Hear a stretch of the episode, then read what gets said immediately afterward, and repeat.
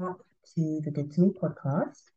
I'm really excited for today's episode because we are talking all about how you can make better time for yourself, especially if you're somebody who is currently juggling quite a lot. You've got a lot on your plate and you really want to get your time management under your belt.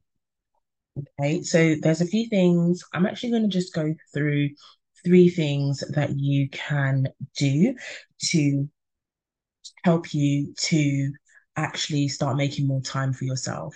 And a lot of the time, I hear people saying, you know, I've got so much on, that's the reason why. And yeah, that is the reason why you're not able to make time for yourself because you have so much on.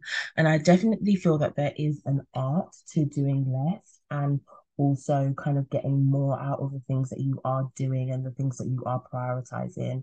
I think often what can happen is we can get into the habit of doing and forget that or forget how important being is. And being is sometimes doing less. So, one of the first things that I would encourage you to do um, if you find if you found yourself in a space where you are literally just trying to keep your head above water, that's going to lead to you know stress, burnout, all the things that we are not here for that are not the vibe. And you know don't beat yourself up if you found yourself in this situation again or if you are in this situation there are things that you can do to support yourself. So the first thing that i'll definitely recommend that you do is you assess your plate and you clear it. So it's going to be time for you to take a look at what is on your plate. So I always like to use this plate analogy. So, you know, imagine you've got a plate and all the things that you do that you are responsible responsible for that you're prioritizing these are all the things that are currently on your plate and right now what you can do if you are a journal notepad girly or you know baddie what have you right? It's just to whip out your your journal your notepad.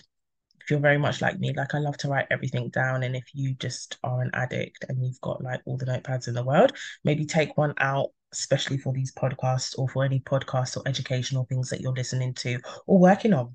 So draw a plate and write down literally everything that you do um, within a week, um, all the responsibilities that you have, all the things that you've got going on, all of your projects, everything. Get that down on your plate. Now, what I want you to do is to circle all the things that are priority, like literally you need to be doing and only you can be doing. Um, and what I want you to do is focus on the priorities, and everything else needs to be cleared, or you need to delegate it, you need to push it back um, so that you have space. Um, it's really, really important. So this is something that you're going to have to do often. I'd recommend you do as often as you need to, whether it's weekly, monthly, quarterly.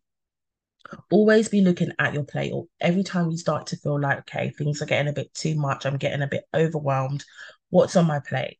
and really look at it because sometimes you're literally saying yes to so many things, you're involved in so many things, you want to be doing all the things. And that is what's leading you to actually not having any time for yourself and you just feeling kind of burnt out and overwhelmed. Okay. And it's not really nice to be in that space for a really long time. Like I've been there before, it's not cute. So assess your plate and clear it. The next one is to create boundaries. So you may need to start setting some boundaries. Um, so you would probably be thinking about saying no to some things. Are, are there things that, you know, you've probably said yes to that maybe you can go back and say, maybe I can't do this right now. Can we push this back till a little bit later? Because this is going to be another thing that's going to help you to clear space or keep your space clear right?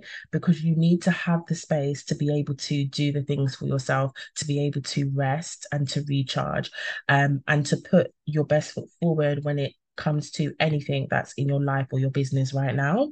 So get into the habit again of starting to say no. If you feel that you know you're not comfortable with saying right no right now and you want some guidance around that, I do have I do have a podcast episode on that that you can check out. Um, so assess your plate, what's on your plate, clear it, create some boundaries, start saying no. And then the next one is get comfortable with doing less. So you're going to have all this space now. Your plate's not going to be as full. You're going to have some breathing space, but you may already like be in the habit of doing, like being so comfortable doing, being so comfortable with filling yourself up with things to do filling yourself up with things to distract yourself. And sometimes what is really important and which what is really helpful for your nervous system as well is to be resting, to not be doing all the time, to not have to be thinking all the time, like filling yourself up, not being on the go. And that's something I definitely learned. Um, and I really consolidated um, during my time kind of living in Antigua. Um, obviously, the whole city girl lifestyle, London lifestyle is like go, go, go, go, do, do, do, do, do, do, do, do, do, like do, literally. And although I was prioritizing my self care, there were still times where I was finding that I was, you know, putting things in my calendar that I didn't really need to. So respect and honor the clear space that you have. Respect that sometimes there's going to be nothing for you to do, and that's your time. Yeah, because you're not going to get that those moments back really as well. So get comfortable with doing less. Um, remind yourself that what you're doing is contributing to your health and well-being. Okay, that is part of self-care, is doing less. So it may take a while. It's not gonna like happen at a click of a finger. You will have to start getting used to doing less. Um, and knowing that you now have the energy to pour into the areas that are priority, which also includes you as one of them. Okay, so I really hope that this episode came at the right time. I'm pretty, pretty sure it did.